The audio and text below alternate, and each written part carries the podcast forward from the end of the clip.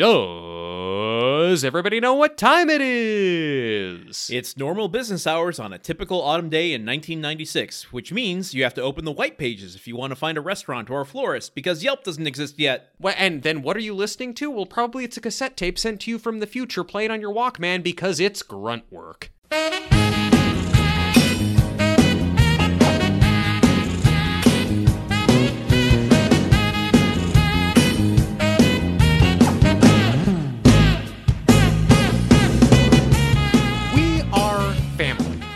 I got all my sisters and me. We are family. Get up, everybody, and grunt. Because this is Grunt Work, the only home improvement podcast hosted by two only children with absolutely no experience negotiating sibling rivalries. I'm your host, Truman, the big tent party man, Capps, and with me as always is my co host, Landon Yams Across America, Solano. Hmm. Uh, because I know that you wouldn't want to eat hams across Thank you. America, so I, I made some changes. And I think I've heard you mention that you like yams as a Thanksgiving I food. do. Yes, I do. Especially Okay, if they have the toasted marshmallows on top. Ooh, Mm. ooh, yeah, that makes sense. See, I actually, I actually prefer them without that, so you can have mine. Oh, Uh, great. Yeah. So okay, well, it's a date then. See you at Thanksgiving. Uh, Landon, let me ask you before we get started because Yeah. we have plenty of time to waste here. Yeah. Uh, First of all, I want to just, I- I'm taking my time because you said we have time to waste this week. oh, of course, of course, So- of course. Breathe. okay.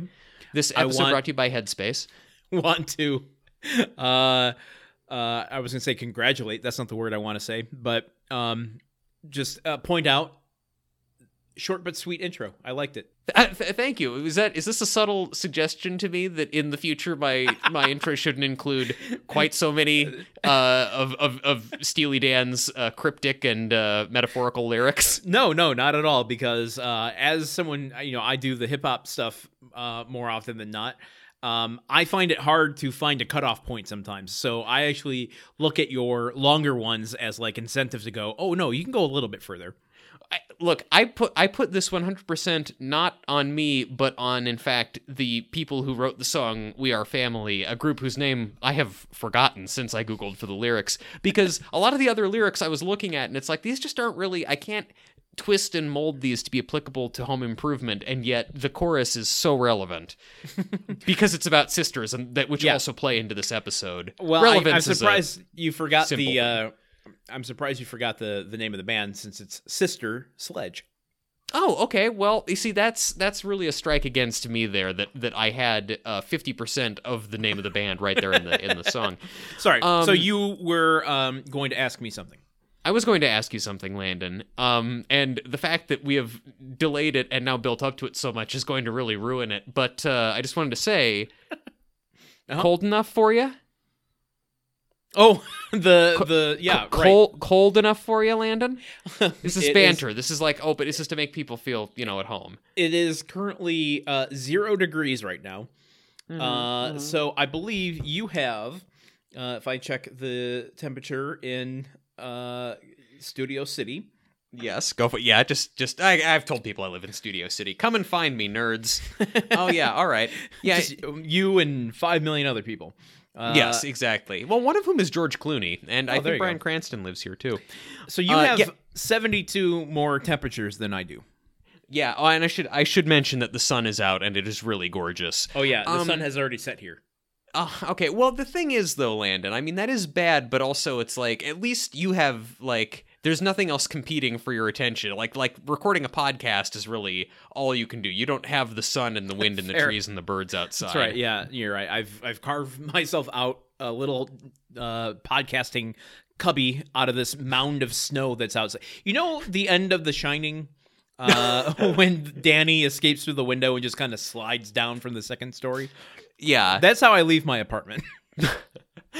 I thought I thought you were going to say remember the end of The Shining when Jack Nicholson is half submerged with a twisted grimace on his uh, frozen face. I thought that's what you were suggesting. That's once I'm out and about for about uh, 15 minutes. yeah, okay, that's, I woke up on the way to your car. Negative 11 today. Oh, oh, oh, Landon. I mean, I, truthfully, it was like it got down to like 53 last night. So it's you know we're dealing with some stuff here too. Uh, this just in. I'm listening. You know, even though we're recording in the past, I'm getting a notification from listeners in the future, and they're going, Yeah. Did I tune in to listen to guys talk about weather? Well, Landon, because we have so much time to waste today, if we can afford to waste time, I figured we'd just chat about, you know, chat about the weather a few days before these people are listening to it. I Um, have, I actually have a, a point that we can talk about. Oh, you had something for the preamble. Cool. So I just, I just, uh, I just wasted a whole bunch of time when you actually had something to mention. Go you, for it, Landon. You freezer burned it, uh, burned your time there. Uh, Mhm. Assembly required premieres next week on history. Oh shit! It does. Yes, I saw. I remember seeing that online. Uh, I think that it's the only responsible thing is for both of us to, to give it a look. See, don't you? Uh, I'm definitely going to. I don't know if you have access to the History Channel. Um, I do uh, through my parents' cable subscription. very nice. Very nice. So, um, you know, it's where I watch Oak Island. I think I will be tuning into it. Um, Richard Karn has been posting promos on his Twitter and Instagram, and you know, it looks like a typical show, like a typical competition Ca- building Cameras, hosts, a set. You know, Tim Allen comes out from a from another location onto my screen. Looks like a show.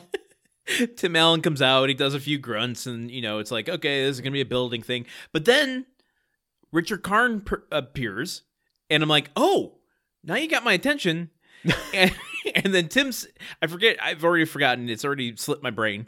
Um, Tim been a says today. says something at the end of the promo, and then Richard Karn kind of like throws it back at him, and I'm like, I'm here. Okay, I will watch Sassy Karn take Tim down a few pegs on a on a competition uh, tool show.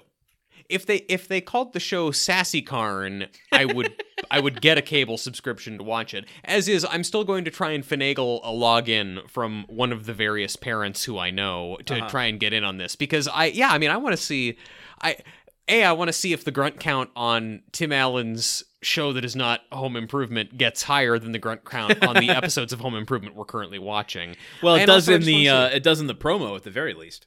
Oh God. Okay. So in a 30 second promo for a non-Home Improvement show, he grunts more than in the last three episodes of Home Improvement we watched. And I don't know. I have. There's been no uh, released footage of the actual show yet, but in the promo, it, it looks like they're using the Tool Time set.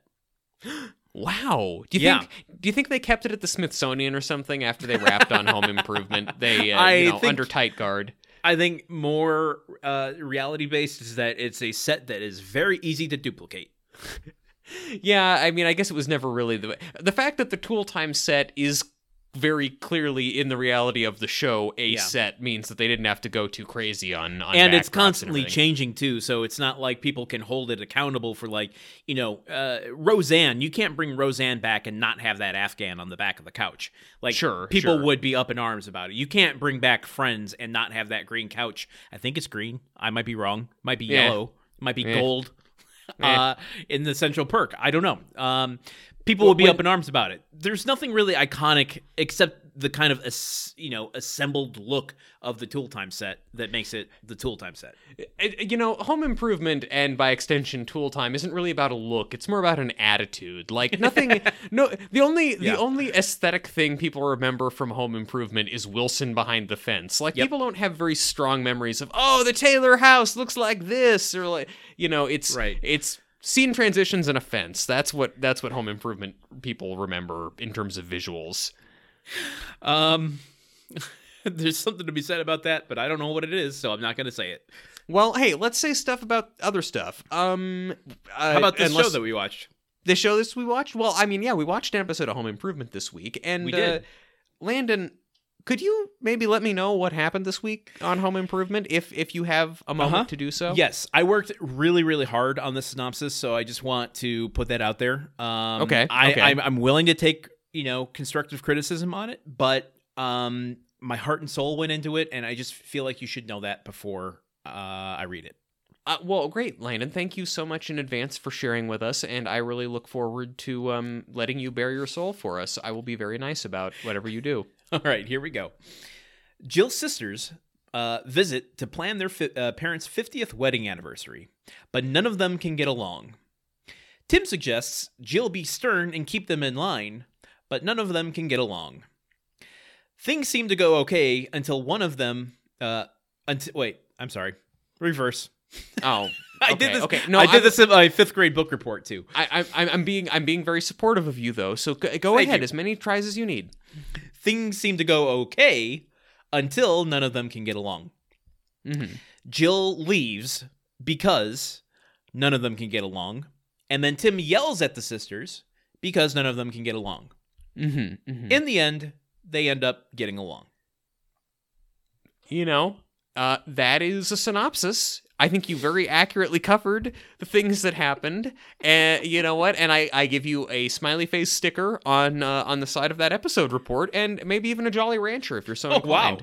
Oh wow! Yeah. Uh, are you gonna shove it into my mouth like I'm uh, some board member and you're Lex Luthor? Uh, no, I'm I'm sadly I'm not. I I used to do that, but then the school board started uh, getting letters about me, and um, yeah, I can't. We cannot ero- eroticize candy that already has the the word Jolly Rancher in its name. Son of a gun. Um, why? What's he so jolly about? So, yeah. Um, I guess I guess that was the episode. Uh, it was. So can you do do do do guess that title? Yes, I can. I have a. I actually have a lot of title options. Much as you put very uh, a great deal of heart into your uh, synopsis, I put a lot of heart into the various guesses at the title. Okay. All right. Okay. All right. All right. All right. All right. All right. All right. All right. All right. All right. Okay. Uh, so first option is sister sister. Ah. The- Okay. Okay. Mhm. Yeah. The second option because yeah. Okay. Disney Channel. sisters. Yeah. Second option, sister, sister, sister, because there's three sisters. F- I, I have to. I, I want to cover all my bases. I want to get some Yeah. fucking chalupas. Uh-huh. Uh, Three option, sisters in addition to Jill. Yeah. Well, yes. I mean, it's uh, the the the title is written from Jill's perspective. Got it, I- okay, I, yes. would say. Yeah. But like, uh, I just, as a uh, you know a Monday morning writer, that would really be Mm, mhm. sister, sister, sister, uh, and sister that's not here. Okay, so well, yeah, but why are we going to be giving credit to the sister that's not? The, okay, Because get she's that there's a Amy Ryan. sister. That's why. Mm, you're right. Okay, okay. You're you've been on the wire. You get referenced as a character on other shows, even when you're not in that episode. Okay. Okay. Fourth option, third option. I don't even remember how many options there are. Sister act. Okay. All right. All right. Uh, her Sister, her sister acting up. Oh, that's good. Okay, that's good. Uh, Put that on down as one of mine too. I'm taking full credit. Uh, her sister's keeper. Okay. Uh, ant farm. uh the, we are we are now we are now trending into ones that would be uh the black and white scene titles on Frasier. Um antisocial okay. and Actually, that that that's the perfect one anti antisocial is the best. It took because me a while to get to it. Yeah, social being you know a gathering of people. You know. Yeah. Okay. I like that. yes. Yes, thank you. Thank you. And last but not least, meet the family, meet spelled M E A T. Because, folks, there's a lot of barbecuing in this episode. It, it didn't really come Oh, through in the synopsis, but it's there. It didn't. Um. none It's of those are it. Ah, damn it. Okay. I know. I'm sorry. Um, but uh, for the chalupas, uh, I have to give you our, uh, our uh, uh, clue. I have to give you the the helper version of the title. Yes, yes. Uh, just and to be I fair, stand ready. okay, here we go. It's a play on a movie title that is one of the more popular movies of an uh, auteur's body of work that has been derided. Um, I wouldn't even say in recent years, but he has been uh, controversial for the last uh, I don't know twenty years. I'm going to say Jill and her sisters. Bing, bing, bing, bing, bing, bing. Oh, oh, oh, that feels real nice. I like that a lot. Okay, we're off to a good start today. Jill and Her Sisters uh, aired on November 12th, 1996, directed by Andrew Tsao, written by Laurie Gelman. This is uh, the first episode. We, so we, we're getting a lot of first timers. Uh, now, I mean, this isn't the first episode she's ever written of anything, but the first Yeah. Home Improvement episode she's written. So we're getting a lot of new new blood this season. I'm noticing. And I've been noticing that I'm liking this new blood quite a lot. And I mean, no disrespect to the older blood, but Uh-huh. just the newer blood, I think, has produced a number of fairly fairly strong episodes thus far. Uh, she uh, Laurie Gelman was a producer beginning uh, at the beginning of this season. Um, so she started back at At Sea and will continue. Uh, she has nine more episodes that we have to look forward to throughout the rest Wow. of the series. Uh, Okay. She's written on Roseanne, ALF, uh, one episode of The Love Boat, and Lo- uh, Laverne and Shirley. Ooh, wow. and she would go on to be a producer on Sabrina the Teenage Witch with uh, Melissa Joan Hart, not the new one, Mm. and Eight Simple Rules. For dating my teenage daughter, or is it some other set of simple rules Yes. for another another purpose? It used to be Eight Simple Rules for dating my teenage daughter. Then it got simplified to Eight Simple Rules. I don't know if that was pre or post John Ritter's death. Uh, oh yes, but uh, yeah, that one did get whittled down a little bit. Mhm. that that ha- was happening a lot back then because it used to be two guys, a girl, and a pizza place, and then suddenly it just became two guys and a girl. And, Yes. you know, and honestly, the pizza place is really what got me interested because I've seen lots of shows about two guys and a girl. Uh, and really, that's all just an excuse so that it could just be two guys. But they they haven't quite reached that point in their relationship to admit that to themselves yet. Yeah, you know, we, we have we had a lot of progress to make as a sitcom society. Uh, Sherman, I how did you feel about this episode? Ah, you fucking beat me to it. I liked this episode. I thought it was good. I thought it had some funny lines. I liked that Tim and Jill were working as a team and that Tim was being supportive of Jill and generally being sweet. Okay. Uh, I'm going to say, without question, there was some latent misogyny in Tim referring to the sisters as hens and all of the kind of cracks that he makes about Jill's Yeah. sisters and the fact that like oh the only the only way to get these women to work is for a man to come and yell at them like eh I don't like that I, but I also I grade the show on a curve and I, I think that the fact that Tim I don't know. Ti- Tim does does a lot of genuinely trying to help and genuinely helping. Like when they plan, when Tim and the boys come in and plan the party, he's not just like fucking around grilling meat. He's like, no Right. kids, let's come in and help your mother. Mhm. And uh, I think that also overall this show um, or this episode had kind of a genuinely good message about needing to set boundaries in relationships in Yeah. order to prevent loved ones from walking all over you. And it's just I think this might be the first episode of Home Improvement that models like actual healthy behavior, and I I liked that. It was interesting to see. Interesting. What, Uh, what do you think? Yeah, no, I think that's a great jumping off point for uh, my point, which is I Ooh. think the you know uh, real and right one. Um, Mhm. now that we've got all the bullshit out of the way, you can hear the unvarnished truth. Uh, no, okay. So I, I think a younger version of me, a season two or three version of Landon, uh, would have taken this episode to task for being a little too cliche. You know, it had flavors of the poker episode from season Mm. one or two. Yeah. Um, but you know, uh, it was written by a woman about women, presumably for the female half of the audience. And I am none of those things. I'm just an exhausted 38 year old who is tired of expecting the past to be different. So I ultimately thought this was fine. Uh, it was honestly, it was like a flavorless piece of chewing gum for 30 minutes. Wow.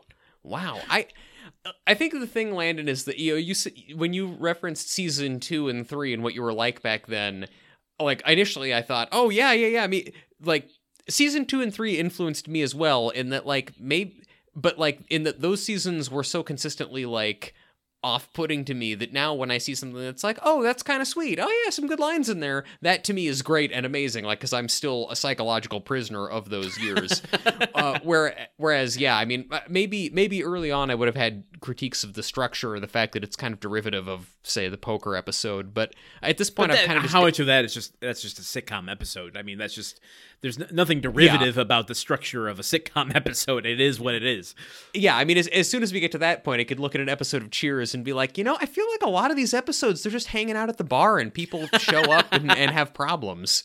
Oh, Exactly. another episode where two people meet and within a week decide to get married and decide to have their wedding at Cheers and then the wedding doesn't happen. Oh, again? Like I don't complain about that, so it would be Right. unfair for me to do this.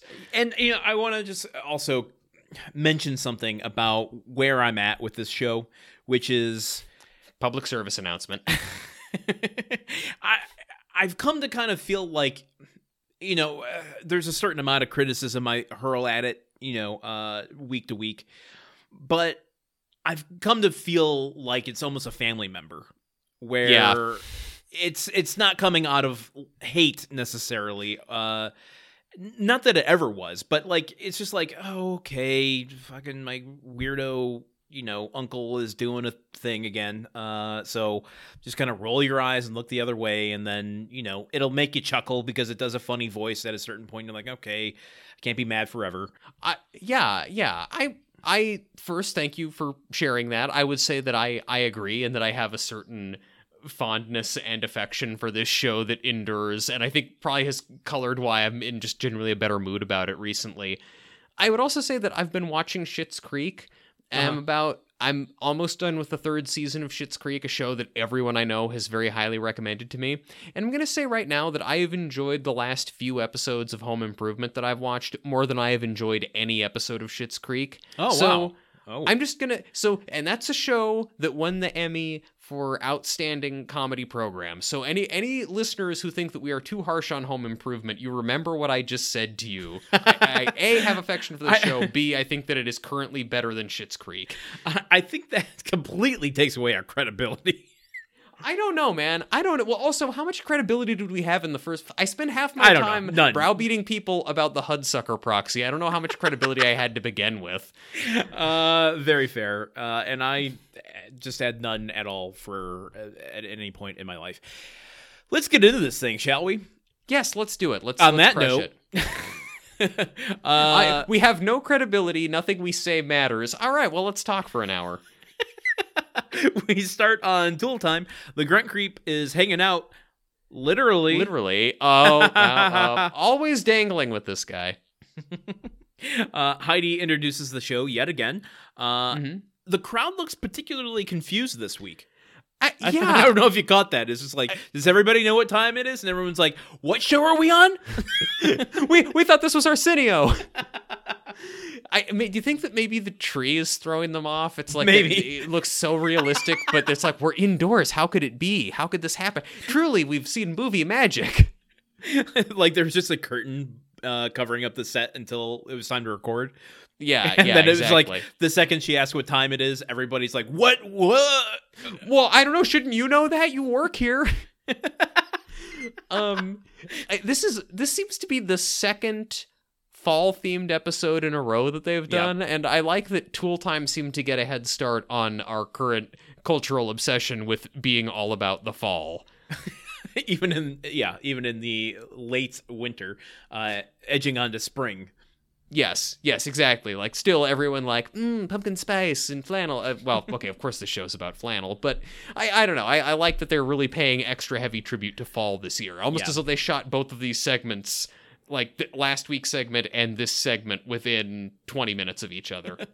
Uh, and speaking of flannel, uh, Tim and Al come out both looking like Al. Uh, Yes. Tim is uh, abandoned his normal '90s esque uh, suit and tie for Grotesque ties. flannel and a, a vest.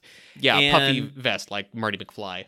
They look exactly alike, which I think is why. And I I I know it's easy for me to take credit Uh, because I know you know I could have gone back and wrote this note after this whole segment ends, but Sure. I think it's because they you. they look identical that I go, wow, they look identical, except Al's not wearing a belt for some reason. I, I, I'm I'm gonna rest on my proof that I pay attention to those sorts of things as evidenced by the last six seasons. Well, and we just established that you have a great deal of credibility, so we all trust you on that. that you that you didn't just want to look look clever for spotting is- the in, impending visual gag. the entire last 20 minutes has been me uh you know prefacing that laying the groundwork so that you believe me in this moment. And and up next is the prestige baby.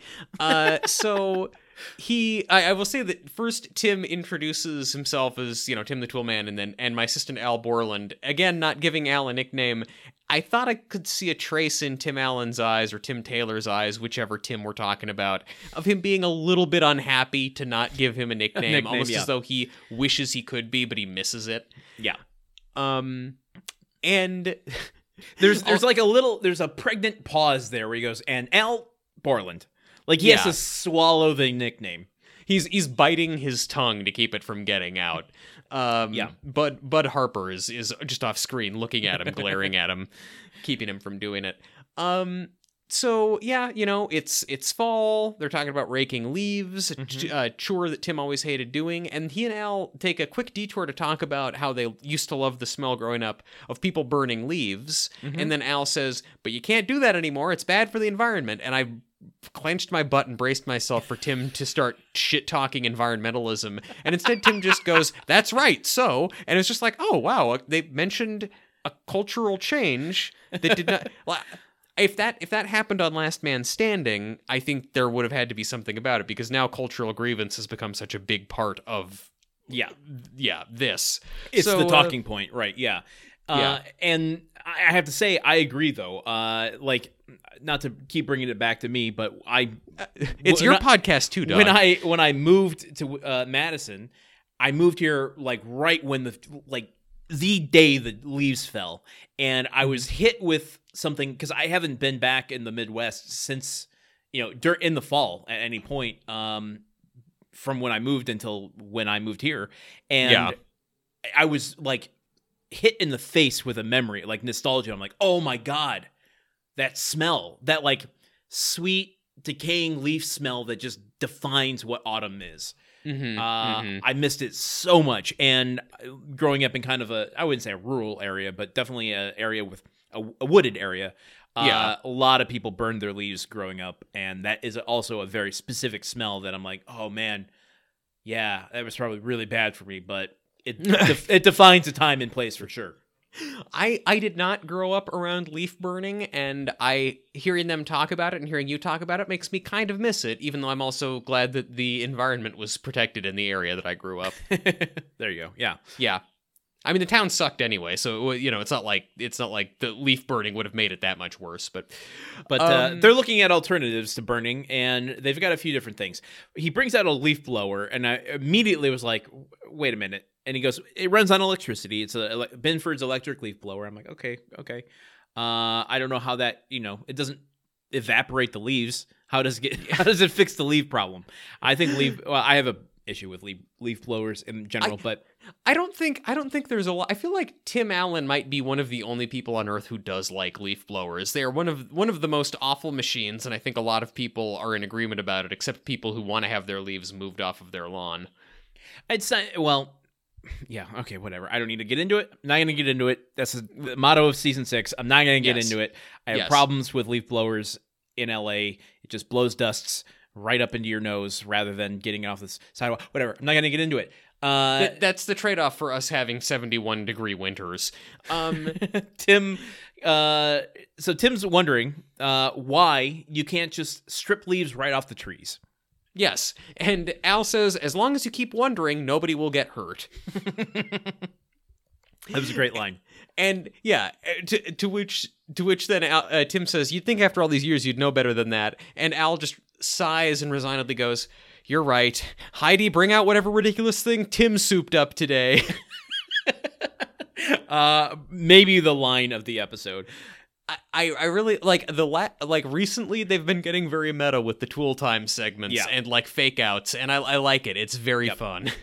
Uh, so she brings out a leaf vacuum. I guess it's not a leaf blower. It kind of looks like one, but it's you know a leaf vacuum that uh, Tim has uh, attached to uh, an old VW engine, which takes gasoline. So how is it any better than burning leaves? yeah, I mean, unless it's unless Tim like somehow souped it up to be to be electric, or if he used Herbie's mm-hmm. engine, which presumably runs on magic. and Tim that would that would be the only way. But he wasn't in Herbie. He was in the Shaggy Dog. he. I know, but but let's just say that a Herbie movie in which Tim Allen plays like basically an evil version of Tim Taylor, which is pretty close to the real version of Tim Taylor, who just wants to strip Herbie for parts and put it into a supercharged better. Ca- I don't know. I'm kind of I'm okay. vibing on it. Put I, I'm, in it too. I'm not opposed to the idea. Are you suggesting that we, Tim, uh, this this fake evil Tim Taylor, is um obsessed with the idea of finding what part of Herbie makes him magic? Like if you took off one of his headlights, would that headlight still be magic in addition to Herbie himself being magic? And if so, could you take every single part and make multiple magic machines out of each individual magic part? this is like this is some real Herbie body horror shit right here. This is like some like like this is like the the the human Herbie peds shit. Like oh if we if we harvest his if we harvest his body for parts and and Uh-huh. put them into different cars can create an army of super Herbies. Like um but It's- here to answer he that gets really obsessed and makes a limousine out of just three Herbie cars. Nothing I say can be funnier than that. All I will say is that no, I think that Herbie's magical essence comes from one single part within him, and the other parts are only magic when connected to it. I've given this lots of thought. then what's the magic part? What's the magic part?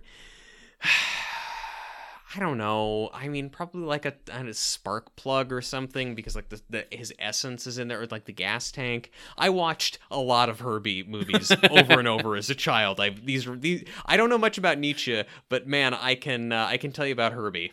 There's there is there is the bug and the uber bug, and uh, sometimes he goes to Monte Carlo or goes bananas. Uh, so so I think that's what Tim did. Okay. Um, yeah. But so Tim starts using this souped up Herbie engine to suck all of the leaves off the tree. Um, and, while Al purposefully steps forward and stands directly in front of him, and Richard Karn tries very hard to keep a straight face despite knowing what is inevitably coming.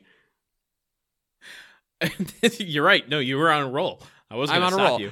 I've, I've, I, I just, I always like to just hand off the baton to you, but not let you know when I'm gonna do it, so you can never truly just like relax and vibe out on the podcast. You, you'd think at s- six seasons I'd uh, pick up on the subtle nuances, but well, uh, you, you'd think at si- at six seasons I would pick up on the nuances of communicating with my co-host. So, Al stands there with his arms crossed, and then oh no, his uh, shirt and his pants get sucked off and into the uh, into the vacuum thing, and he's there in his flannel underwear and a white undershirt, uh, and uh, then there everybody laughs, and then. Al's entire body gets sucked into the uh, vacuum, as does the rest of the set, Yep. and uh, so goes- begins the opening credits. goes to the theme song. Uh, I got a note on the theme song this week. I know it's been a long time since I've had one. I know, I know, Landon. I'm so excited to be talking about the theme song. What have you got? When we had the Tobe boys on, you know, we asked them Mhm. about their impression of the theme song, which I like to do with every guest because it's Yes. such a, a abstract theme song compared to Mhm. you know TV theme songs. Yeah. And I wondered, watching it and listening to it this week, how do you arrive at that sound? How do you come to the the the assembled nature of the jazz flute and the guitar riff? Do you think that this theme song was workshopped in some sort of long jam session uh, at some sort of avant-garde jazz night? I like like like an improv club except for jazz.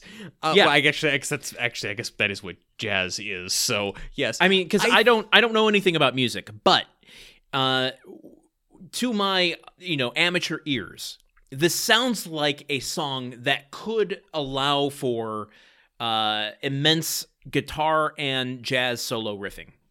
I, I think I think that it could, and I'm now immediately wanting to start up a jazz combo just so we can go to clubs and only like do 45 minute jams on the home improvement theme. Uh, just just get just get sent to jazz prison. Um, but I, I think that um, I think that what happened here, if I had to envision the songwriting process, it's that uh, the composer of the theme song, whose name I'm forgetting, I feel like we've talked about whoever it was, Mhm. um, uh, like probably started off by like, okay, what what is just like a base layer of tool noises or construction site sounds? Dan Foliart. So like the the fact that that's kind of boof, shh, stuff like that. Maybe he was trying. To, yeah. Now now we're just going to acapella the entire theme song. But I feel like those things, it was like him trying to think in his head and represent through music. Like, what do what do like hammers sound like, or like a, a big truck backing up to like dump off a bunch of concrete or something like that Yeah. and uh, and may- maybe the maybe the jazz flute is supposed to be like the whistle of the construction site, but I I think it's Okay. I think it's it was him trying to like make the sounds of like construction, and then other stuff got layered on top of that to try and just fill in the blanks. Only one other theme song I can think of that has the construction whistle in it, and that's the Flintstones theme song. Oh yabba dabba do, you're right about that. Uh, yeah, that, and, and maybe That's that was neither here nor there. It's just free association. Um, I think that on on extras, when uh, Ricky Gervais's character gets his crappy workplace sitcom made, it's called "When the Whistle Blows," and there is a worksite whistle in that. There too. you go. Okay. So total of three, and one of them is a show within a show. Um, but yeah, it's I, I don't know, like what what are like what what are your thoughts? Like what what do you have any other vibes there- on where this could have come from? I don't. I mean, that's I kind of think that there has to be some sort of early Peel sessions uh version of the song where they're just like working it out especially the guitar and the the flute. It's like how do they arrive at those specific notes? There's like when the it, i don't want to say i'm using the wrong term it's not crescendo but like when it ramps up in the middle the like Yeah. guitar starts to really get into it and the flute like really starts to get down on that flute You get they, they get dirty, they get nasty. It they, gets to they drop some stanky beats. it feels like it almost verges on Anchorman, where I can see a really enthusiastic, you know, pipe flute Dan player uh, just going to town on it, and someone going, "Okay, that was a fine take. Let's let's bring it back, you know, half a measure on uh, on that on that flute there. Uh, keep it to you know four bars." I'm, I'm using terminology I have no concept. Yeah. No, I like that. Pull it back on the flute. There is is often a thing that that the band director would tell us. Um, well, I I do th- I do like this idea that Dan Foliart had a very like you know that he that he a he owns all the masters to his work like Prince did, and then that b that there's like the you know home improvement theme studio sessions which you can like buy you know on on the internet. It's very expensive and like it's artfully remastered. You can listen to all twelve tracks very carefully and isolate individual ones. It's like you know some of those some of those Steely Dan songs were just really improvised for a long time and like Yeah. the studio cut floats around on the internet. Exactly. That's. I mean, I, I have to imagine somewhere in the Disney vault that exists.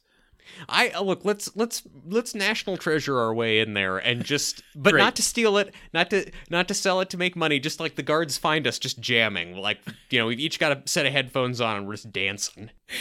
Um, there is something inherently funny to me about a comedy night, maybe a stand-up night, where two people get up and do a twenty-minute set of the, the Home Improvement theme song with no no actual comedy. Just like that's the joke.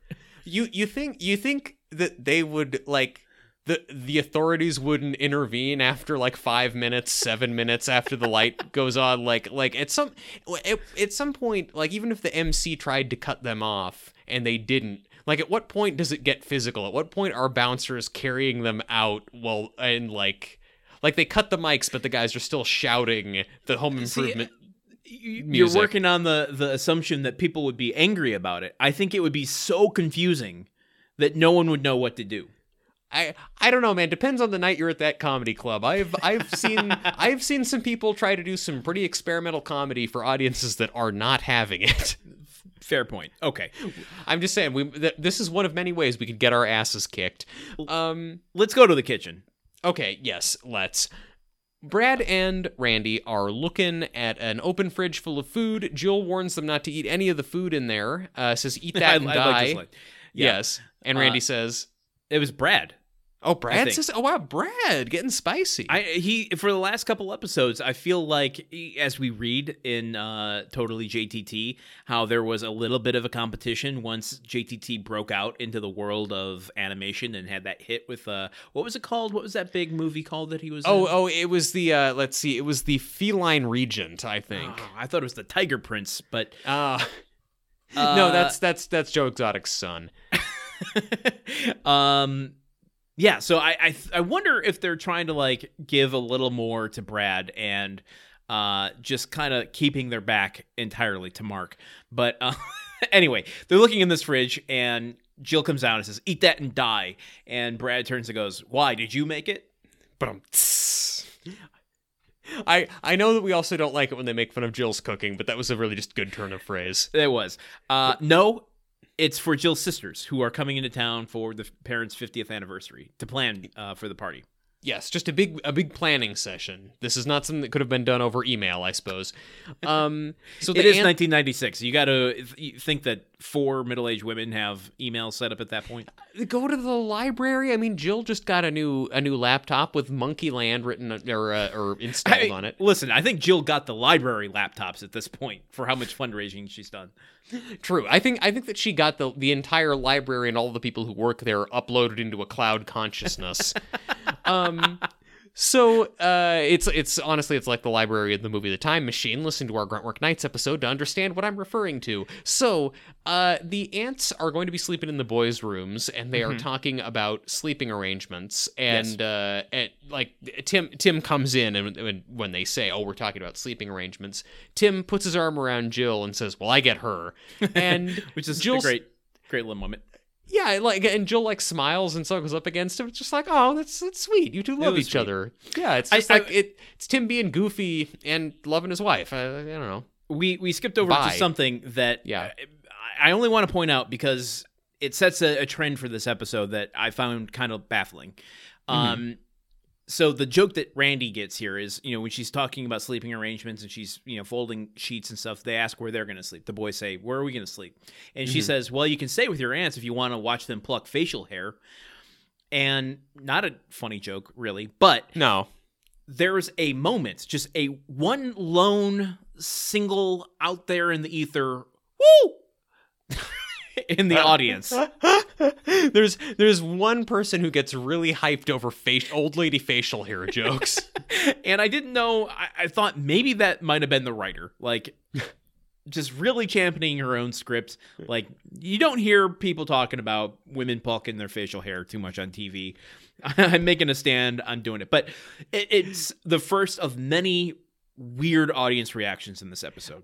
The the audience does have some weird reactions to this. I feel like I feel like maybe maybe the reason the audience looked so weird and paranoid up front was that a lot of them were coked out or something. Like they they stumbled out of an all night party and straight into the audience line for Home Improvement. and they're they're just yes, this is amazing. Yell at the old ladies.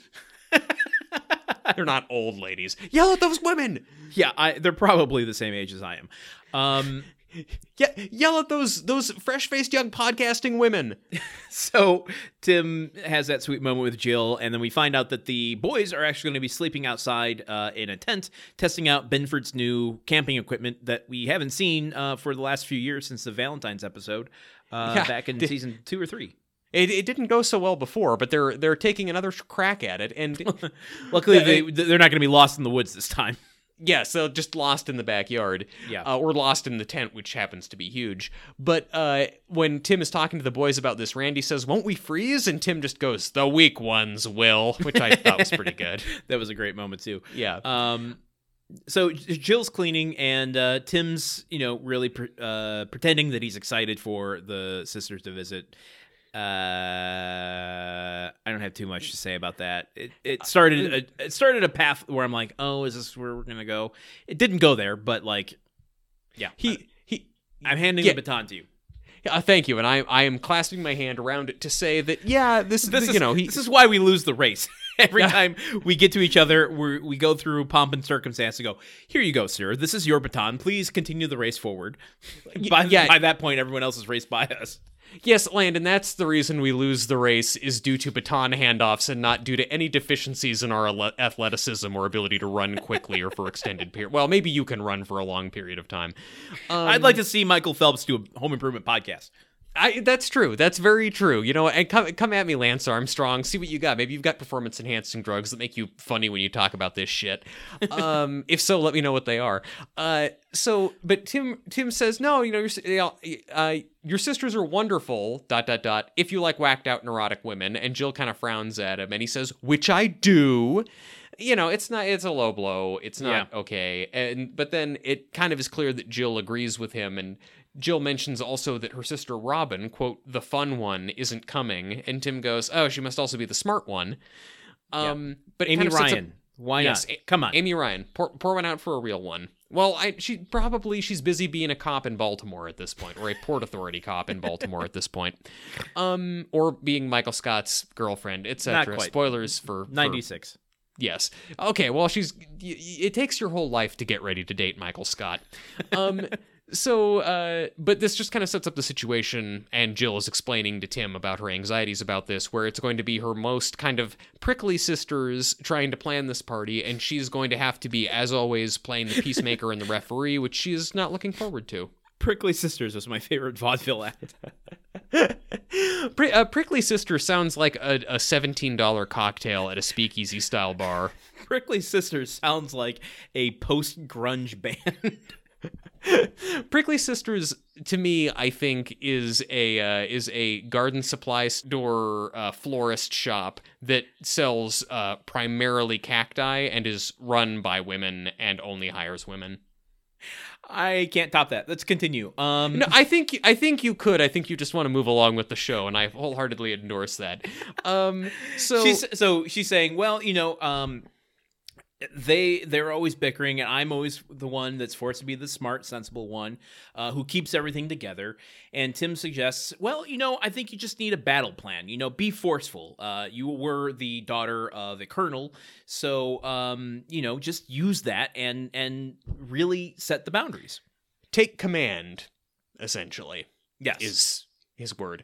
And in response to this, Jill hands him the vacuum and says, Tim, I want you to have this area vacuumed by 1800 hours, and marches out of frame. And and we get a Windex transition. which imp- implying that Tim actually did, did what he was asked. So I salute I salute Jill for taking command.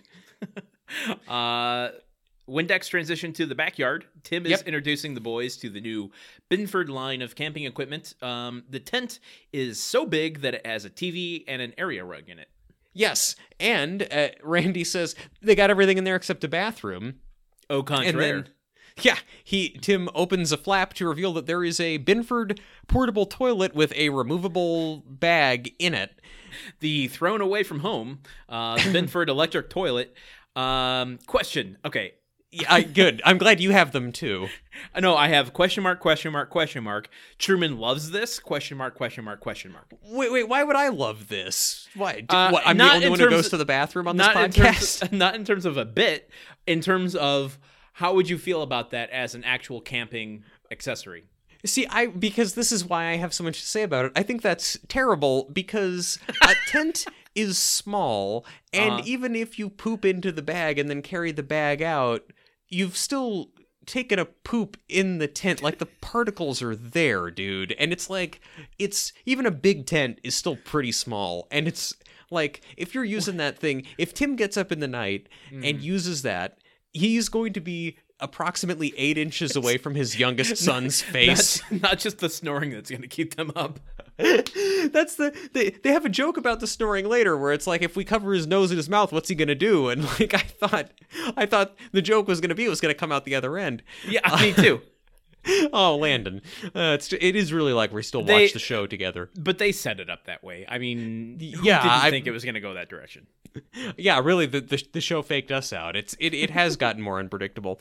Um, so no, I wouldn't like this. I think that when camping, you just you you go to the bathroom outdoors or in the disgusting facilities provided, and it's still better than having your business happen right where, like, literally on top, figuratively on top of the people that you are in the tent with. What do you what think about, about it? What about this? I'm going to just pose a slight improvement that they could make. Okay, It's not attached to the tent, but it is a supplementary tent that you can set up away from the campsite, but still is uh, created the same way that it is, where it's just like a flap. You you build it like it is, and then you can have a uh, a toilet in a tent that isn't the disgusting facilities that they have on the normal campsites.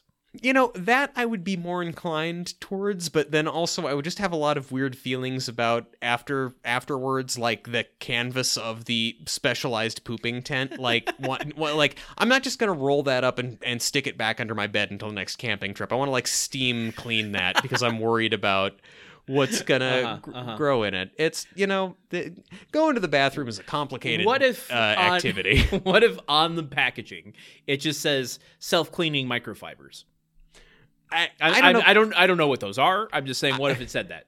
I have a couple of microfiber shirts that I have worn for years when I work out, and um, I, they don't smell soups clean, is what I'm gonna say, and and that's just that's just body odors from sweat, not So, not other substances You're suggesting that this thing will smell poops clean. I I am I am suggesting exactly that. Uh, and Let's get away yeah. from this gutter humor get- that we're let's in. Get, let's get away from this gutter humor that you led us into. Although I I, did, pro- the show the show led us there. I just had a simple question of whether or not you'd like the product. And, and look, and you know what? Even if you hadn't led us there, I would have talked about this because I had a lot of problems with it. But um, yeah, they uh, they Rand, Randy also has problems with it and decides, you know what, I'm going to go use the real plumbing one more time uh, before we camp. Also also I'm sorry. Just on top of all that, just use the bathroom inside. Why would you do anything else when you're camping in the backyard? Because Okay, they have that's to they have to test the Binford equipment. It's part of the the whole deal here. Okay, well, if you're eating a whole lot of meat. It's going to be hard to affect some of the testing procedures, is all I'm going to say. You have to give it the stress test. oh, You But have to you have know what what the duress it can take before you put it to market. you're you're i feel like at that point you're giving your own like system a stress test like your the, the stress test is for your intestines and your digestive system Oh, Kiersey's gonna love this episode. i i Uh, think i think she is uh s- s- I'll, I'll let her know to I'll, I'll I'll find the time code and tell her to skip it. So Okay. okay, they they Randy goes inside, but the ants are all there, and they uh, the Tim and Mark and Brad watch in horror as the ants surround uh Randy and begin kissing him and pinching his cheeks. Where, where where is he? I can't even see him. They're nightmares. They swallowed him whole. and Jill then beckons the rest of them to come in, and so Brad and Mark go in, and Brad shoves Mark forward to try and distract them and then run around the side. Throws him to the wolves, so to speak. Throws him under the bus full of ants. Yep. And, then the And- ants uh, swarm him too. Yes. And then Tim comes in wearing a mosquito repellent a, a ha- hat and and Really, uh, this is a great sight gag. I love this. This I'm is like, really good. That's that's pretty. That's pretty brilliant. it was very it was very well set up. If it happens three times and then Tim has this thing prepared, and then it's followed by a great great line where Mark goes, "Oh, that's supposed to repel mosquitoes," and Tim says, "Well, I hope it also repels." And then he looks at the three sisters, ants, and.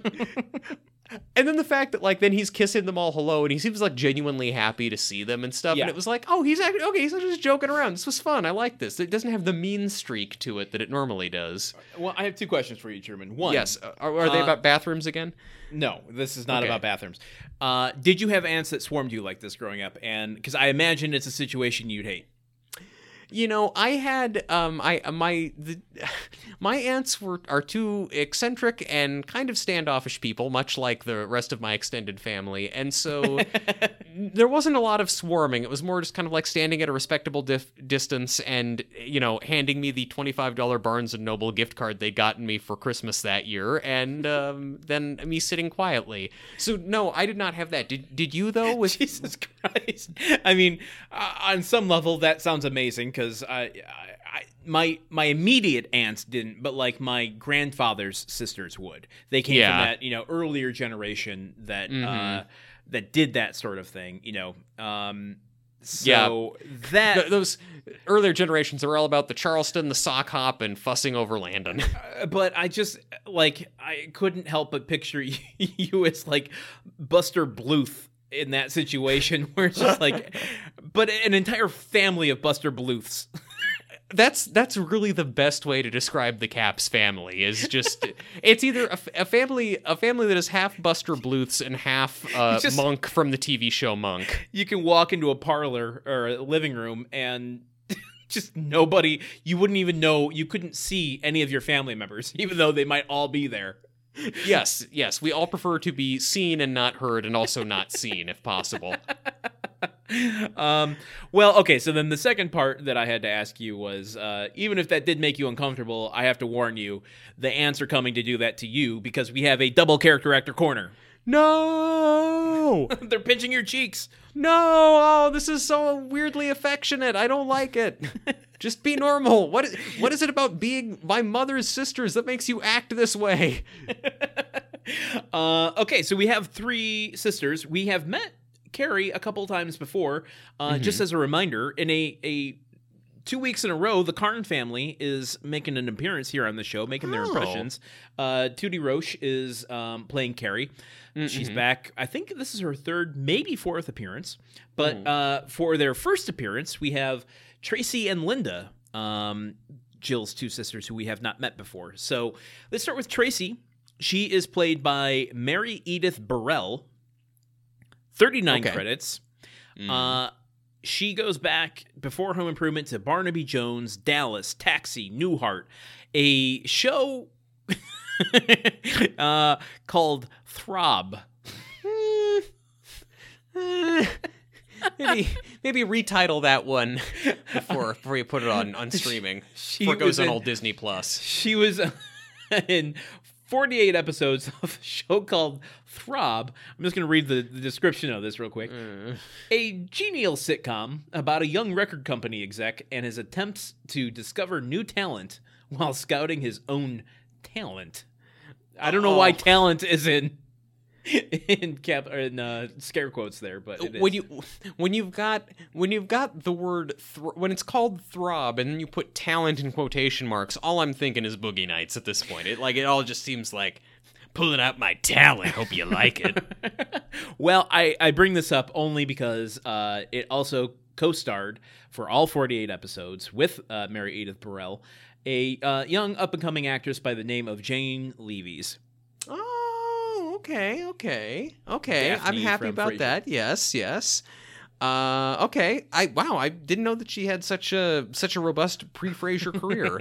but I, I guess that's really more my my ignorance than than anything there you go. else. Yeah. Uh, she so Maryedith Burrell. Uh, I know her most as uh, the mother of the boy who says "fuck" on Seinfeld. In, in the episode where uh, Kramer gets a uh, share of the non-fat yogurt place, it turns out to be rarely filled with uh, fat. Yeah, and Jerry says this is so fucking good, and then the kid is saying it all the time. Yeah. So she's Yeah. the the angry mother of that boy. Um, after Home Improvement, she was on Murder She Wrote, Chicago Hope, Truman. I, I, not to put the pressure on, Mhm. but you, you got the title this week. I know, I, I know, I got the title this week. So, just with that stakes, the question is: Was she on ER? Don't forget, you have three clues you can ask. Was she on NYPD Blue? She was not on NYPD Blue. I did say she was on Chicago Hope, though, right? Yes, you did. Okay. Uh, and Frasier. She was not on Frasier. Cheers. She was not on Cheers. I'm going to say that she was not on ER. You are right. okay. That's good. I like that. Maryedith Burrell uh, has 39 credits. None of them are ER. In fact, uh, Home Improvement is one of her last. Um, Wow, Something about this episode really, really put her off. she only did a TV movie, uh, Mike Hammer, Private Eye, starring Stacy Keach. My grandparents loved that. Uh, Mm-hmm. She played a nun in the wrestling movie Ready to Rumble. That was her last credit. Uh, that I, I, I guess it's not a wrestling movie about a wrestler and a nun who team up for some reason, but I think that that would be a good idea for a movie. It, com- it combines your love of wrestling and my love of, I suppose, service of the Catholic Church. Um, okay, okay. All right.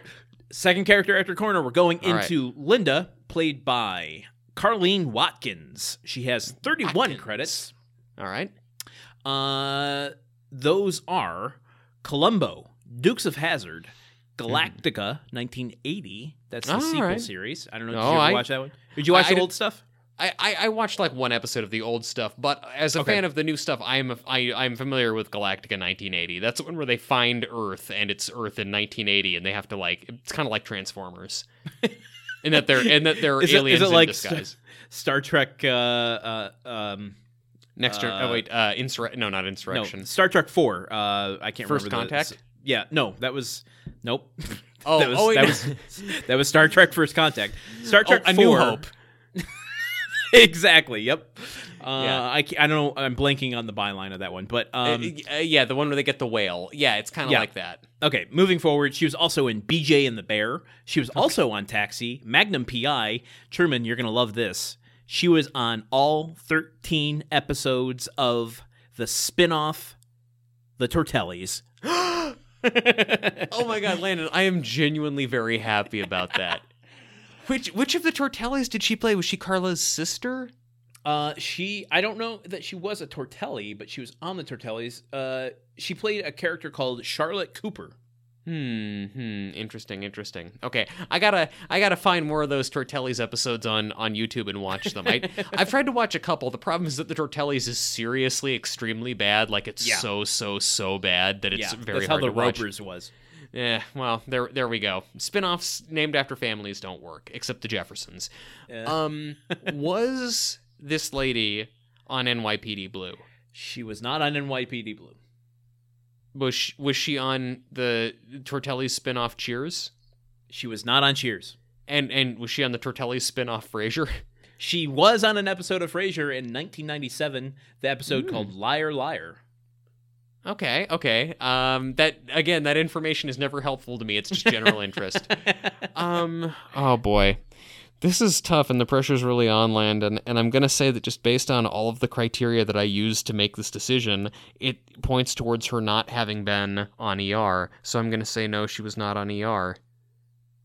For all the chalupas, she was not on ER. Oh my God, Landon, pressure's on for you now. Hope you get that grunt count right. Oh right. man, And I, Oh, I just want to say I I should have said this before you even answered. Uh, I have a controversial grunt count guess. Oh, so for fuck's sake, dude. I, I, I- I'll do our listeners due diligence and talk through it before I give my final answer. But uh, holy cow, this could be the, the episode, sir. This is a wow. This is exciting. This is like podcast history being made right now. um, okay, let's get back to this episode currently in progress. Tim with the mosquito hat. That episode or that scene ends later. Um, the uh, the sisters are setting out lunch and they start to talk about uh, or just reminisce and catch up with uh, things that they've missed over the last uh, I don't know since last time they saw each other. One of them says uh, that they lost 200 pounds since the divorce. and uh 170 of that was the ex-husband. Ba-dum. Ooh. Take that, ex. I'm gonna, Truman, as the editor, expect you to take out my sound effects and put in the real sound effect. Oh, okay, but and yet and yet you want to go up on a stage and sing the whole Home Improvement song, but now suddenly you're against. I don't want to. acapella. I, I don't want to sing it. I want to. Uh, I want to play it, but I can't play Mm, anything. Mm, I see. I see. Well, okay, you can you can you can be a DJ. You can just hit play on a laptop. You know what I think I could do? what could you do? I, I if we're gonna go and do this home improvement jam band, Yes. I would put a bunch of screws inside of a plastic container and shake it like a uh, maraca. I Okay. feel like I could do that. You- You're basically saying you'd be one of the K and B construction guys at the end Yes. of the first season. Yes. Okay, okay. You know what? I, I, I would, I would, you know what? I, I would let you in my band doing that. I would And- probably. I would do Yeah. the grunts. I could. I, I would. I'm not saying I would do the grunts well. I'm saying I would offer to do the grunts. You know what? Well, an, a big part of doing the grunt, it's not so much about skill; it's about feeling it and committing fully to it. So I trust that And- you would be able to do that. and timing. Timing, true, also is good, but- Particularly in a in a jam session, you got to feel when it's the right time for a grunt. You don't want to Mhm. come out prematurely. You don't want to go in the middle of a solo. You don't want to be ruining other people's vibes. You gotta you gotta feel when it's building to the moment of a grunt, and then you gotta take the grunt moments when it comes. You can't let it pass you. It's it's, thing- it's very important. The thing is, it doesn't bode well for us though, because we have a hard enough time just handing off who's going to recount which part of the episode of Home Improvement we watched. So then we need to have. Is, not that how jam bands work? As soon as someone's done uh, with their solo, they go, "Okay, now you go and you try the uh, the flute for a little bit, and uh, we'll see how that sounds." yeah, they basically are just passing the instruments around. There are big, big patches of silence in That's what we any did in given kindergarten. jam band song. Yeah, well, okay, and that's probably why everybody in, in your class got sick at the same time if you're all sharing the same flute. Um. Jill's sister Linda was uh, the one who's lost all the weight. Was helped out by a psychic nutritionist, Mm-hmm. and uh, so she's kind of the woo woo uh, out there one. Yep. Uh, and then Carrie, her other sister, is uh, the one who is always being forgotten. There's Yep. She complains that they forgot her her lunch order, and she says everybody always forgets Carrie. You did the same thing to me at the cottage last summer, and the response comes, "You were at the cottage last summer." Uh, So you know, establishing establishing their bits, establishing their characters. Uh, Tracy thinks that Linda's stuff is kooky, uh, and then that cues her to say, you know, why do you go to a psychic nutritionist? I just weigh my food, and she pulls out a weight, a scale out of her purse. Yeah, yeah. So. Uh, so an eccentric family, let's say, a lot going on there, a lot to unpack. You know, I wasn't uh, in a military family, so I can't speak to this, but uh, it doesn't surprise me. The, the the the stresses of the knowledge that your dad could die at any minute in service of his country, uh, perhaps you know, creates some weird uh, weird downstream effects on the kids. uh, they're all splitting salads, and Carrie's uh, upset that they forgot her Cobb salad. Uh, that's Yep. basically the scene. We cut to Yep. outside. Uh, the boys walk over from the tent to see what Tim has grilling on the grill. Uh, he's got a steak going, and Brad. I, I I paused this moment when I was watching it Yeah. to look at all the boys' faces to see if any of them crack a smile because they're all of the age where a line like this would probably make one of them snigger to themselves. Yes. And Brad says, "Wow, that's the biggest piece of meat I've ever seen." and none of the the- reactions? None of them they broke. they were all stone faced, but I caught a glimpse of myself in the mirror and saw myself laughing at it and thought, "My God, you need to grow up." uh, I love that. Uh, I love that JTT and the others are such professionals that even as even at the complicated age they're at, they can't let it. You know, they, they won't let themselves laugh at a joke about about meat.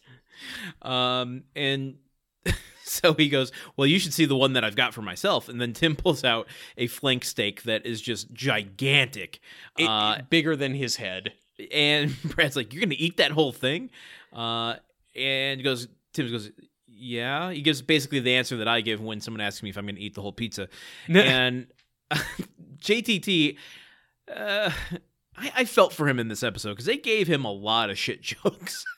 not Like not literally like sh- in this not case? not shitty jokes, but like poop jokes. and uh, he pulls one out of the uh, the Jaws cannon and says, uh, "I think we're gonna need a bigger bag for that throne." let's also let's also acknowledge that when Tim pulls out this enormous enormous steak for himself, the audience. Oh, yeah, the audience. They, it's like it's like at, in uh, it's like in Avengers when like Black Panther comes back, or like in Little Women when we find out that Bob Odenkirk is the dad and he says "My Little That was Women." that was just you. That was just you. That was just me. No, I felt like everyone was doing it. It felt like the whole world rose up and cheered with me. Um, but yeah, like they, just like the the sight of that much meat that got them just whipped up into a frenzy. Uh, maybe maybe it was just a bunch of carnivores that uh, they starved before the episode, and so they're all just riled up, ready to give their uh, voice their opinion for every joke. Look, I would wager that the audience is full of carnivores because lots of people showed up to see Richard Karn. Whether or not they got that gets them Ah. excited about the meat as well, who can say? Um, maybe there was like maybe it's like a butcher's convention was in L.A. and they were like, "Oh, all go see a Home Improvement taping," and then it was like, "Yeah, that's our shit, woo!" That's that's what they've resorted to to filling out the home improvement audience. Yes. uh, we get a crown and scepter. Errant butchers. we get a crown and scepter cracking the screen in half to the next scene where we go inside. Uh, Jill uh, has her notes on all the centerpieces for this party. She walks it over to the the living room area where all the girls are talking about what they're gonna do for this freaking party. Man, they're putting it together. Yeah, well, they're trying to at least, but they keep getting off track. Uh, first, there's an argument about the fact that the guest list has increased. It's going to mean more tables are going to have to have 13 people at them. And oh my god! Well, okay, let's not skip too fast through this because I, I have notes that need to be addressed. Okay, let's address those notes. the first thing was uh, that Tracy suggests, "Oh, why don't we get some tulips?" And Linda protests and say, "No, no, my aromatherapist says that that gives off negative energy."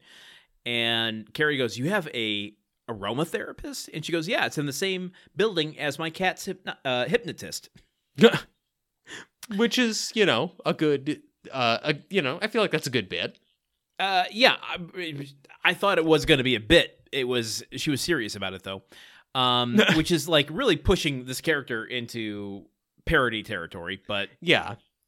But again, we're watching Home Improvement. I'm just like, you know, it I was get it. Yeah, yeah, I that get it. nuanced. I get it. I get it. Uh, so Jill goes, you know, she sees that it's starting to veer away from, you know, agreements into disagreements, and she goes, okay, well, let's just let's just move on to something where we can um, all agree.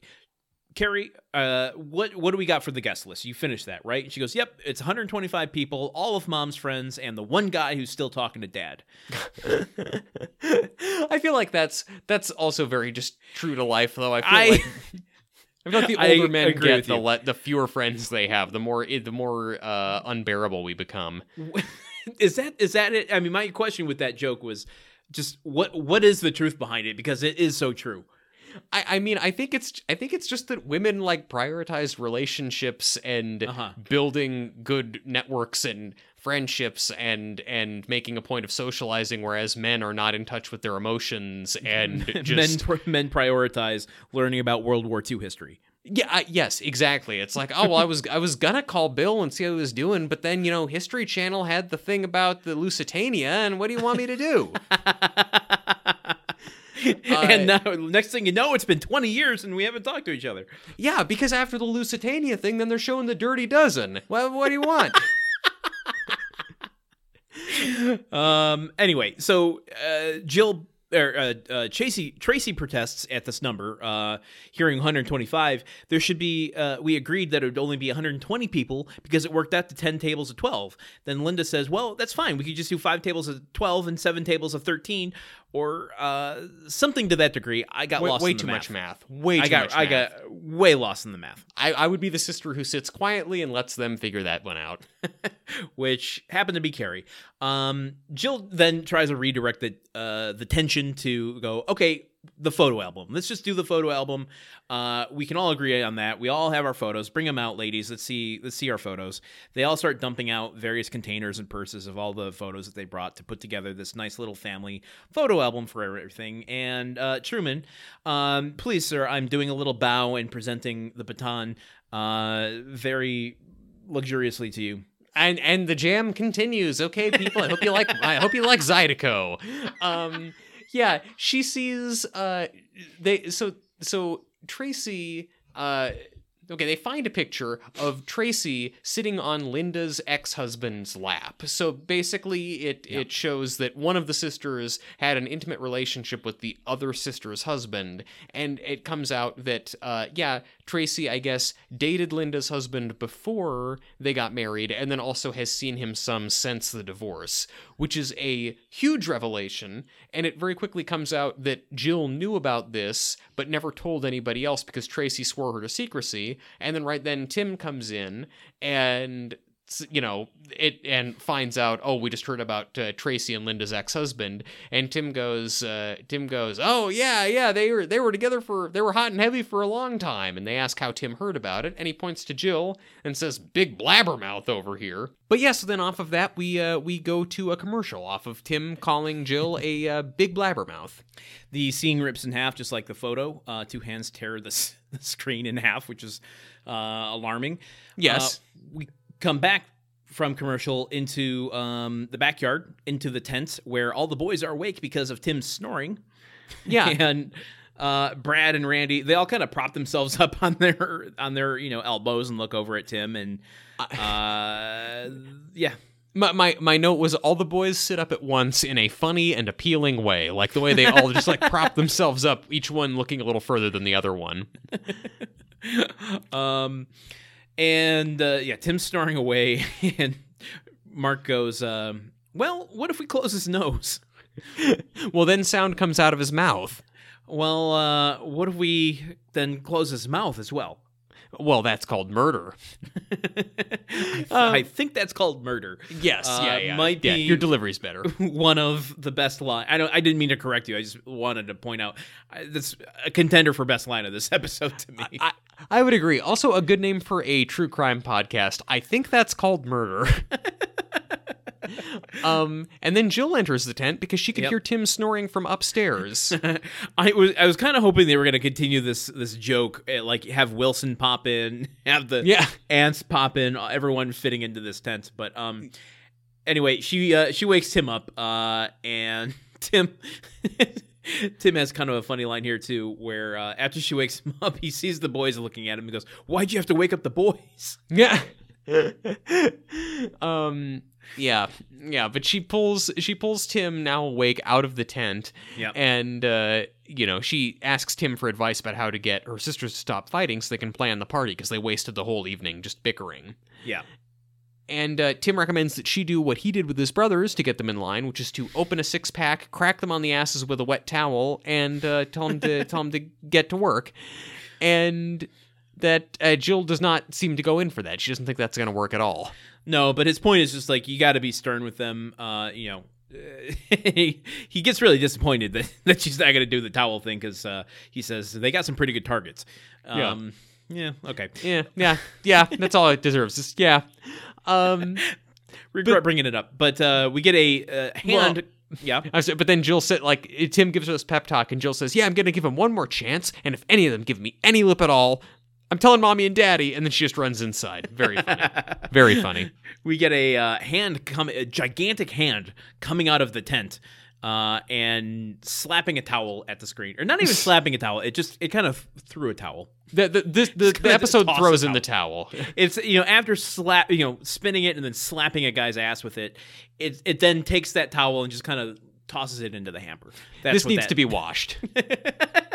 uh, and we go to the living room where Yes. uh, Jill, uh, uh, she's you know all the the uh, sisters are there, and she goes, "Can we just put everything aside?" And you know they they kind of come together with a big group hug, and they're able to set everything from the previous night aside.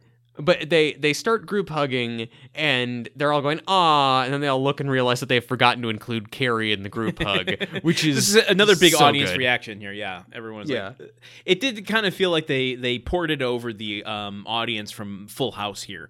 Yeah. they just had the the big canned ah ooh, you know, all those cliche reactions. Th- this is the first episode where they installed a bunch of new, uh, more detailed directives to the uh, applause sign. It's you know hoot, Right. yell, ooh. Instead of like uh, the old school ones where it was printed and slid into like a light box, they have a new digital one where they could type anything into it and it it displays up there. So they get a lot more nuanced with their uh, instructions to the audience, Yeah, it's like a freeway road sign. You can just, uh, you know, like L.A. Story. Yeah, yeah, yeah, exactly, exactly. You got to solve the riddle by the end of the movie. Um, so anyway, Tim comes in with waffles that he was making outside, a big old stack of waffles, as well as six different types of hot links. I got extremely hungry watching this. six six meats. I'm not gonna lie. The there's two things that I miss. I'm gonna get to the other one later in this episode. Like this episode was taunting me with food that I've missed from the pandemic. Waffles and pancakes are number one on what I've been craving list. Mm-hmm. Mm-hmm. Yeah, this made me miss them a lot too. I, I was something else that I was watching recently had people at a diner eating a shitload of pancakes, and I got really nostalgic. Well, let's not go to the diner yet because I that's the other thing. But uh, Tim goes to to Linda. She's like, I know you're not. Uh, I know you don't eat meat, but um, I suggest you try one of these links. This is going to get you back into it. What I like to do is take this uh, sausage link and then wrap it in bacon, and then uh, take the Canadian bacon and put it in that, and it's like a pig in a blanket wearing a parka. Which is a good bit, I think. I, I like that. I like that he is basically reconstructing the pig that has Yeah. been turned into all these different products. And so here's what I like about this whole construction of the scene is that Tim is finally the one that is making food and feeding other people. He's Yeah. not the one it's not Jill doing it for the family. It's he's taking delight in making food and feeding others. Uh, cuz then he gets really excited and says, "I got a big surprise for everyone." And then he rushes outside. Um, and the the sisters start talking about the restaurant that they want to uh, book for the place. Tracy says, uh, "Oh, I got a place uh, by me. I know it's a, it's called uh, Clancy's. It's a chicken place." Um, and Linda goes, "Oh no no no! I think I know another place. It's a, a Korean place." Yes. Carrie has probably my third contender line for the, the episode where she goes, "Korean." That should bring some really nice war memories back for Dad. That being said, uh, if you are having kind of a large uh, family group, well, actually, no, if you have 125 people, maybe you don't want to have everybody grilling their own meat on a little burner right in the center of the restaurant. So maybe maybe bulgogi wouldn't be the greatest idea for them. Maybe not. Um, then Tim comes in bringing Cajun patties, and he delivers a line here Uh, you'll love them, I guarantee it. And I guarantee. is that what he was going for? I, I was gonna say it like verged on on maybe culturally insensitive, maybe racist, but it like barely sounds like the Colonel, let alone anything. It it sounded more like Adam Sandler doing the clucking bucket than it did him doing a Cajun voice. It's it's definitely like yeah, I mean he's definitely trying to do a Cajun accent, but he's doing it so half-heartedly, Yeah. or not even half-heartedly. He's just not fully going in on the accent. It's like he's trying to sell it by like squatting halfway. which was weird. Uh, but I but I no, but I did like just like off of the off of Tim cooking for everybody for for a change. The the fact that this episode is really it's not my sisters are in town and Tim has responsibilities and he's shirking them and it's Jill Mm-hmm. being mad at Tim for not being supportive. It's really Jill dealing with her sisters, Tim just trying to help out and being a goofy idiot, which is Yeah. which is great. So like the fact that they're having this the big best Tim. Yeah, it's just th- them having this big argument and Tim obliviously plying them with different types of meat. I think is very funny. um, but they're all disagreeing about the band that they should uh, hire. They really want to hire this one mu- uh, musician by the name of. Did you write it down? No, I did chance? not write it down. No, I was like uh, something Pfefferman, Frank Pfefferman. I think it was Harry Pfefferman He- Five. Harry He- Harry Hefferman. Um, and uh, of course, they start to get in disagreement about this. Blah blah blah. Uh, the the whole argument starts to start back up. Anyway, Jill gets really mad. She's sick of being the referee between all of her sisters. She kind of tells Mhm. them off, and then she storms out. And um, the girls start to like go, man, why is she so sensitive? all right in front of Tim. And Tim finally gets down to business and sticks up for Jill, uh, which I liked. I didn't like the way he did it, but I, I liked that he pointed out to them, like, I don't like you guys talking about my wife this way. She was up all night worrying about you because you guys. I'm not going to repeat the line, but um, at him doing this, the audience lost their mind. in in a way that made me a little uncomfortable. Like Yes. the audience was very excited to see him put those women in their place. Like just it, it was Weir- a little awkward. Yeah, weirdly kind of primal guttural response from the crowd. Like, yeah, tell him to shut up. I'm gonna just tell myself that it wasn't that, and it was more that he just took the meat away from them. Well, yeah, because he says, and from now on, you're no longer welcome at my sausage bar. And he takes all the food and marches out to triumphant whoops. So I hope that's just people liking meat content. It's the butcher's Yeah. convention again. We uh we get the next scene sliding into the tra- uh, s- sliding into place. We get one scene s- sliding transition every episode. Yeah. Uh, I don't know why they decided to make that a staple, but they did. And we go to the diner. My God, I miss diners. Truman, that's the one thing I love diners so much yeah. before yeah. the quarantine. Ugh. They're probably the one place that probably skirted a lot of health codes to begin with. I don't know that they're going to be the safest place to go back to after the pandemic. But Well- my God, is seeing this, I was like, oh, I just want to sit in a booth with some shitty coffee and some really just stale pancakes. Mm-hmm, mm-hmm, mm-hmm. Yeah, I watched an Anthony Bourdain episode where he goes to a Waffle House recently, and I just about cried. It's just too much. Yeah, I know. It's sad. It's sad. Um, but this but- also gives us some Dolores action, though. we Jill and get Dolores. some Dolores, and I always love I love Dolores so much. Uh, Yeah. always welcome to see her again. She she says hi to Jill as she comes in, and you know she kind of bitches. Oh, that guy gave me a four cent tip. But jokes on him. That veggie burger was made of pork. Yeah. I'm Landon, how did you feel about that as a vegetarian? I know not to order meat uh, or meat adjacent items at a diner, so that's why I'm getting the pancakes. Ah, very good, very good. Uh so but then she runs into or like Wilson comes into the diner right after Jill gets seated and yeah, and he explains that he came here to get away from the flank steak fumes out back. Let's not get too too fast here. I know we're long in the tooth in this episode, but yeah, sir, yeah.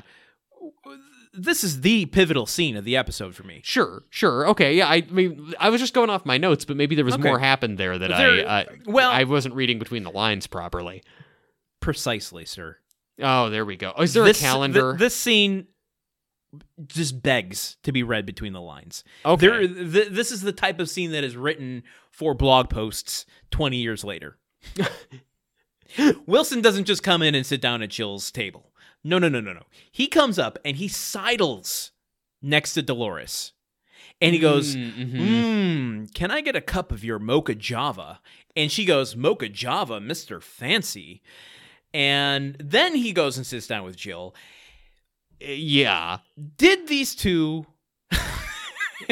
is is is there a possibility? There's a there's a probability, I'd say. Are is Wilson and Dolores doing the deed behind Harry's back? I look whether or not that's show canon. I feel like uh, uh, Earl Hindman and the w- actress who plays Dolores. I'm sure that Prestia. Yeah, like they were. I think that they. I think that they talked and were like, "Hey, let's give our characters a little backstory to influence our performance," because she Be- looks at him Oh with more affection and kind of like warmth than I have seen her direct towards It's- anyone else on the show. it's the look, but a very different kind of look. It's the look. These two, they really honestly have the glow of two people who had sex the night before, and that they're keeping it from everybody around them. And and that the and that him showing up there and having her serve him uh, fancy coffee is part of their like It's par- after yeah. play. It's like it's part of their their sexy ritual. Is like She- pretending oh, like man. we don't know. That 15 minute break she's going to take at 10:15 is like the thing that they're looking for. They're going to edge each other all through breakfast until she takes that break. The uh, the careless whisper saxophone solo is just just blazing in the background. Oh, okay. I had to get that off my chest because it was just so blatant that I couldn't address it. But I look, I, I, and just to let you know, as as earlier you said, I promise that I'm not just. Ent- I didn't write this down after the fact. I did write down the note in all caps. Dolores seems to love Wilson, so I was gonna talk about it. I was gonna let that go by, but no, that's that's huge. That is Yeah. huge. The reaction that they get. Um, Uh, but anyway, they take this uh, uh, moment to have Jill and Wilson talk uh, out her problem with her sisters, and um, he says, "Oh yeah, I saw them pulling away from the house in a cab." And she gets kind of upset. She's like, "Oh great, they love it. So now I'm the only one left doing this party planning. Do you know what it's like for everyone to come to you with their problems and expect you to solve them?" and Wilson just gives her this look over the top of the menu. that gives is her the look. holding his face. Yes, I learned that one from my lover.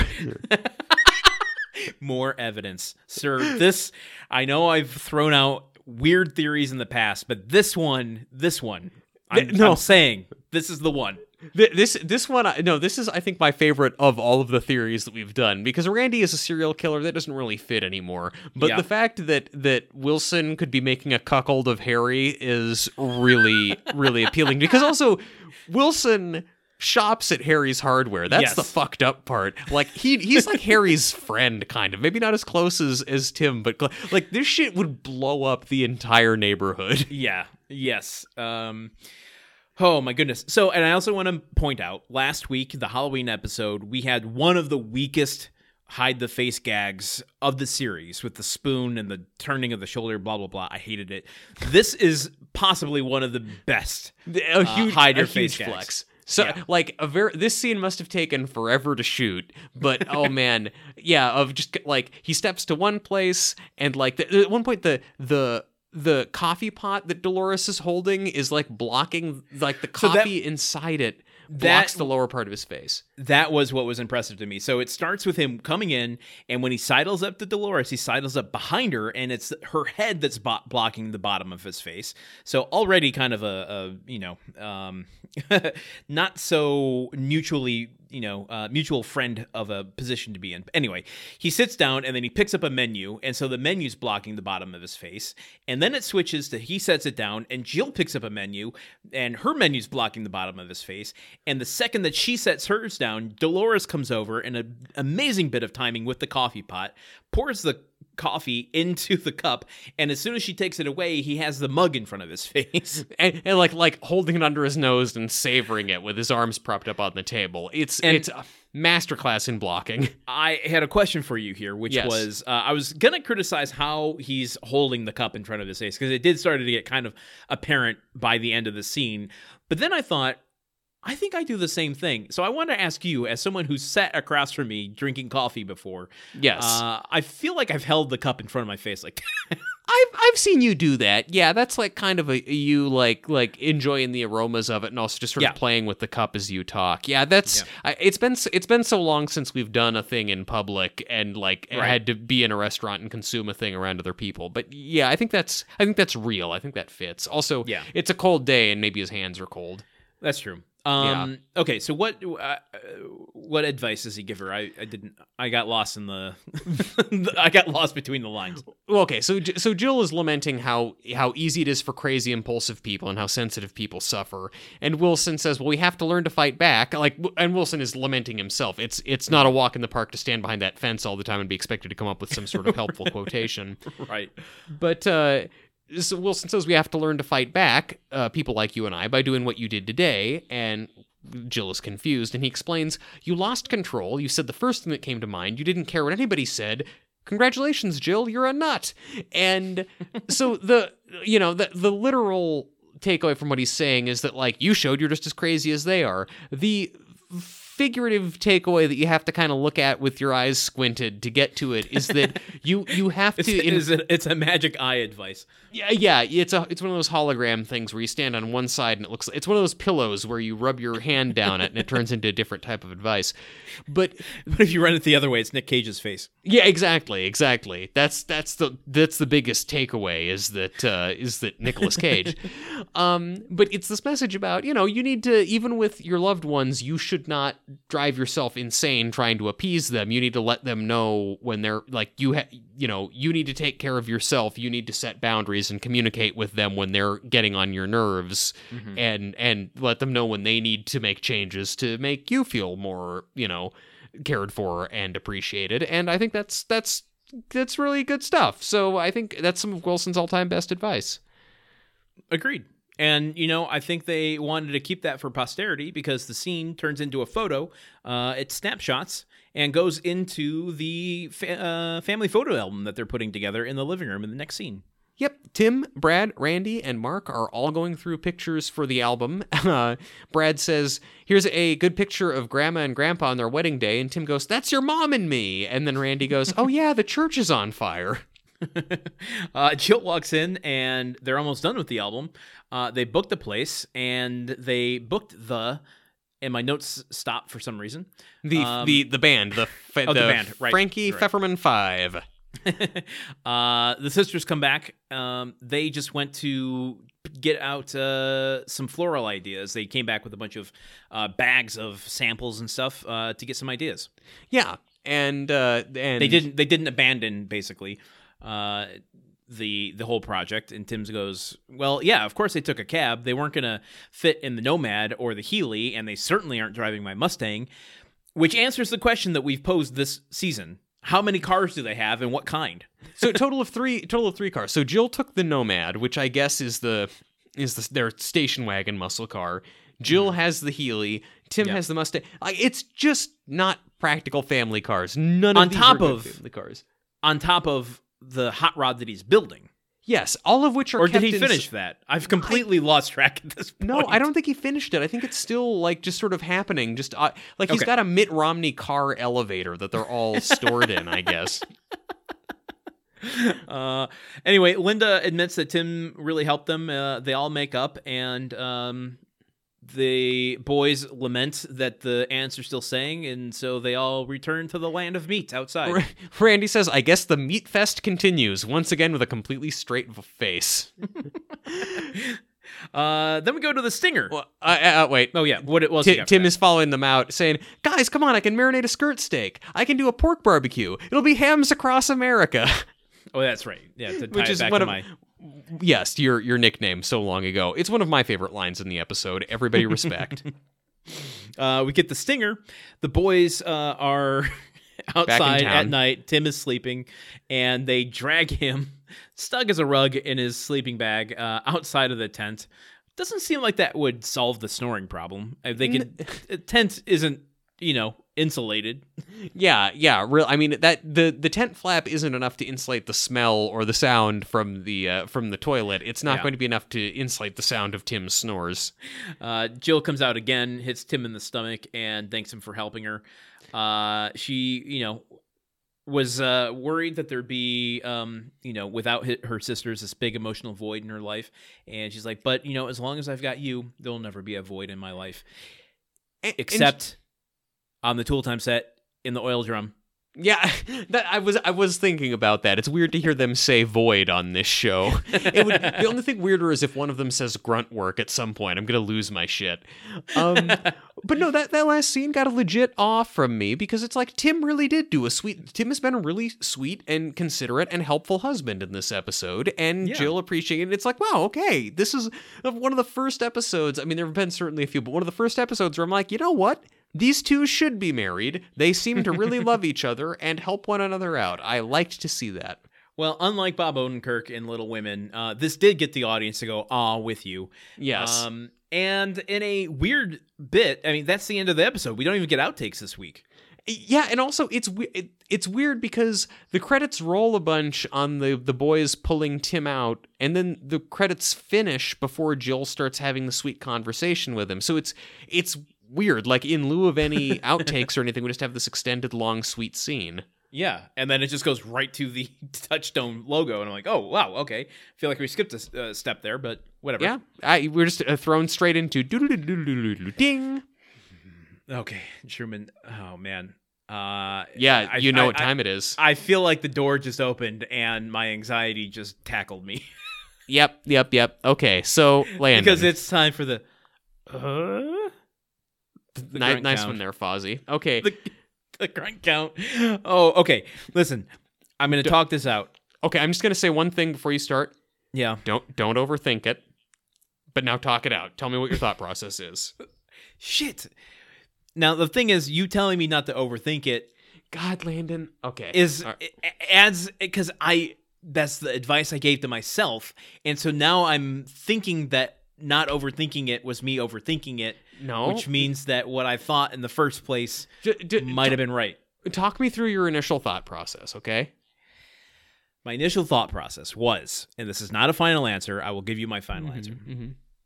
That I don't remember hearing a grunt in this episode. Mm-hmm. But there's meat. There's him unveiling a massive, uh, souped up thing in this episode at the beginning.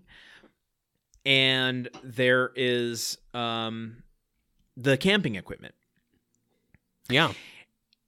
And while I don't remember hearing a grunt, my gut at the end of the episode was even though you didn't hear one, I felt like in my stomach there was a grunt cluster. Mm-hmm. So that's my I I'm going to just read you what I have on the page and it's going to be my final answer. Though I will tell you I've lost confidence in it. Mm-hmm. Yeah. I mean, yeah, man. Just don't overthink it. You know. My what I've written down and this is this is it. Okay. Final answer 3. Landon, it was zero and you overthought it. You didn't hear any grunts because there weren't any grunts. That's why. That's why you didn't. That's why you didn't hear grunts because they weren't there. I But- agree. There are 3 grunts in the theme song. Yes, Landon, and I think we've discussed many times that that it does not count. I I like I respect the way that you approached it and mm-hmm. and working mm-hmm. backwards from clues as to things that would be grunt triggers, Yeah. but it's it at this point in time it the normal the normal state of being for this show is zero grunts. We've had in in the past 12 or more episodes we've done of home improvement there have been z- zero grunt count has been the most common result. You're you're not wrong, and I'm not saying that I shouldn't have gone in that direction. I'm just saying I didn't. Um, I know and look no one's no one's and I- chastising you. No, I'm not I- mad. I'm honestly I just- realize this is a podcast, and that you know a comical uh, gunshot and thudding would be more appropriate to the audio format, but uh, I'm choosing instead to do harakiri. So I don't know what kind of sound effects you can put in for that. Uh, s- s- a lot of like slashing and splooshing and splorshing noises of guts, And probably a lot of grunts too. Uh, honestly, that would get you up to three. Uh, you know what, Landon? If you grunt three times in the process of doing cultural appropriation of a Japanese suicide technique, uh, then then I think people get chalupas, but only then. not a grunt more, not a grunt like it's it's really Carnival of Venice pound of flesh shit right there. Ooh. I'm Yeah. disappointed. We're all disappointed. We're all very disappointed. That's what that folk. That's but that's what you tune in for is constantly being let down by your hosts. Them them always reminding you this is what you want. You download the podcast. You you take time out of your day to listen to us. Remind you that uh that chalupas are a possibility, and then listen to us fuck up so you can't get them. I'm I'm crying. I'm crying. I forget the rest of the lyrics to that song. I, I hey, you know what? Um, everybody plays the fool, Landon. That's that's that's another song. Uh, Well, and usually know, it's me. Normally it's me who fucks it up. I have uh, something to say about fools. Uh, Yeah? Grunt work is made possible by people like you. Fools like Uh, you. if you enjoyed today's episode and want to help us create the show, how do you really get the energy to end an episode on a high note after that? I, Uh, I don't I don't know I don't know Landon how do I have the energy to continue with the show when I fuck up the ER game and and then I'm just expected to keep going oh, oh Hudsucker Oh. Proxy Frasier's a good show The, the thing is, I get. I'm not diminishing the pressure you have week to week, uh, and you certainly, sir, have more the heavier lift because you Yeah. have to get the title, which is Yeah. a creative venture. Yes. you have to get a very uh, grueling and terrifying yes or no game correct. yes uh, Ch- checking your privilege I appreciate this Landon I just want to point out that while uh, you know mine's just a guessing game of numbers, it does like in today's episode, all of the pressure then falls on the last moment, and for someone who is historically bad under pressure. Uh, I'm just saying, guessing the grunt count with everything on the line has its own uh, woes. I know. I'm look, dude. I'm. I. I get that it's. It's definitely bad having to make the game-winning free throw in front of the entire school, and I am. You know what? I. I should just, as your And I've- teammate, as your teammate, like- I should just blow it way more often so as not to put you in that situation. I should just be. uh, I should just be worse at my job. I, I feel like not only was I forced to make the winning throw at the, the, the buzzer, but Yeah. that I had to do so granny style But with that's- it under my and not only did I throw it granny style and it fall short about five feet from the hoop, but then the bully also pantsed me. he was waiting directly behind you as you threw.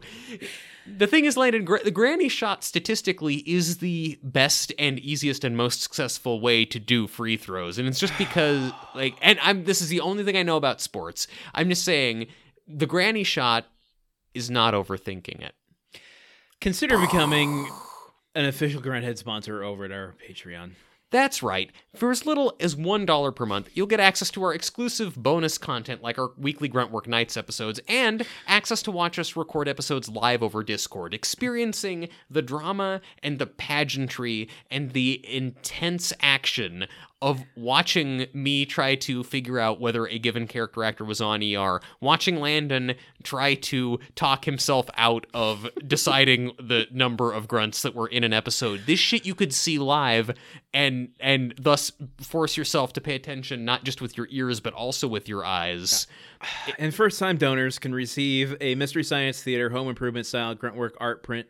So be you know nowhere in this copy does it say anything about actually winning chalupas. It could just be a, a bit. I mean, you know, uh, it's not actually on my shoulders.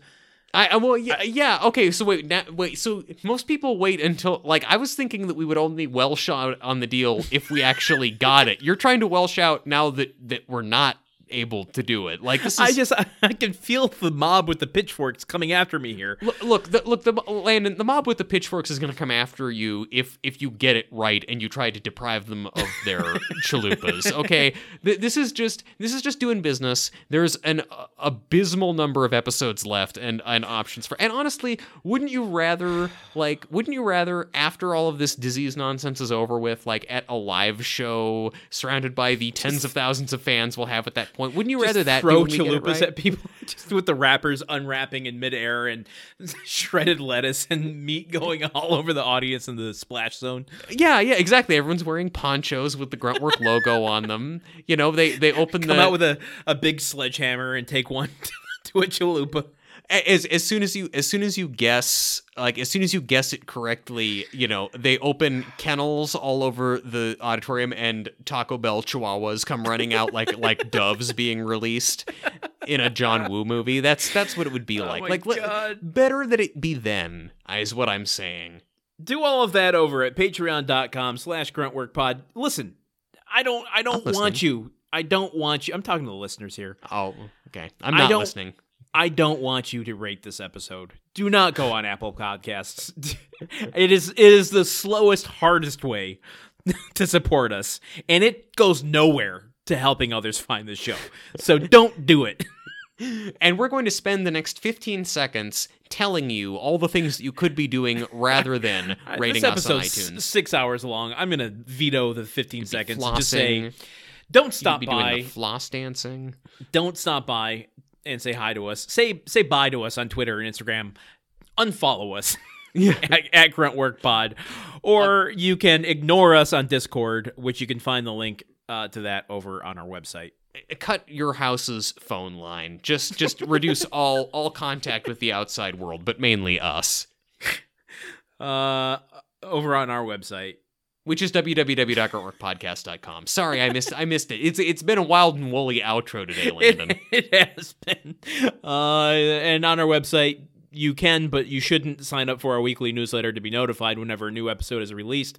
Because you know why? That that fucking newsletter has a grunt count hint in it. I'm gonna be haunted by this moment again when I put the newsletter together. oh, Landon, Landon, You get Landon. exclusive trivia and more. Told you not and- to overthink it. Uh, next time we're gonna bring you another episode of Home Improvement, and I I've disappointingly been Landon Solano. and I have uh, gloriously been Truman Capps. And remember, Uh, tell me. whether you use the past tense or the present tense on a cold night outdoors, it's always best to be intense. Do you get it. Do you get my I- wordplay, Landon? Do you like my little jokes? I get it.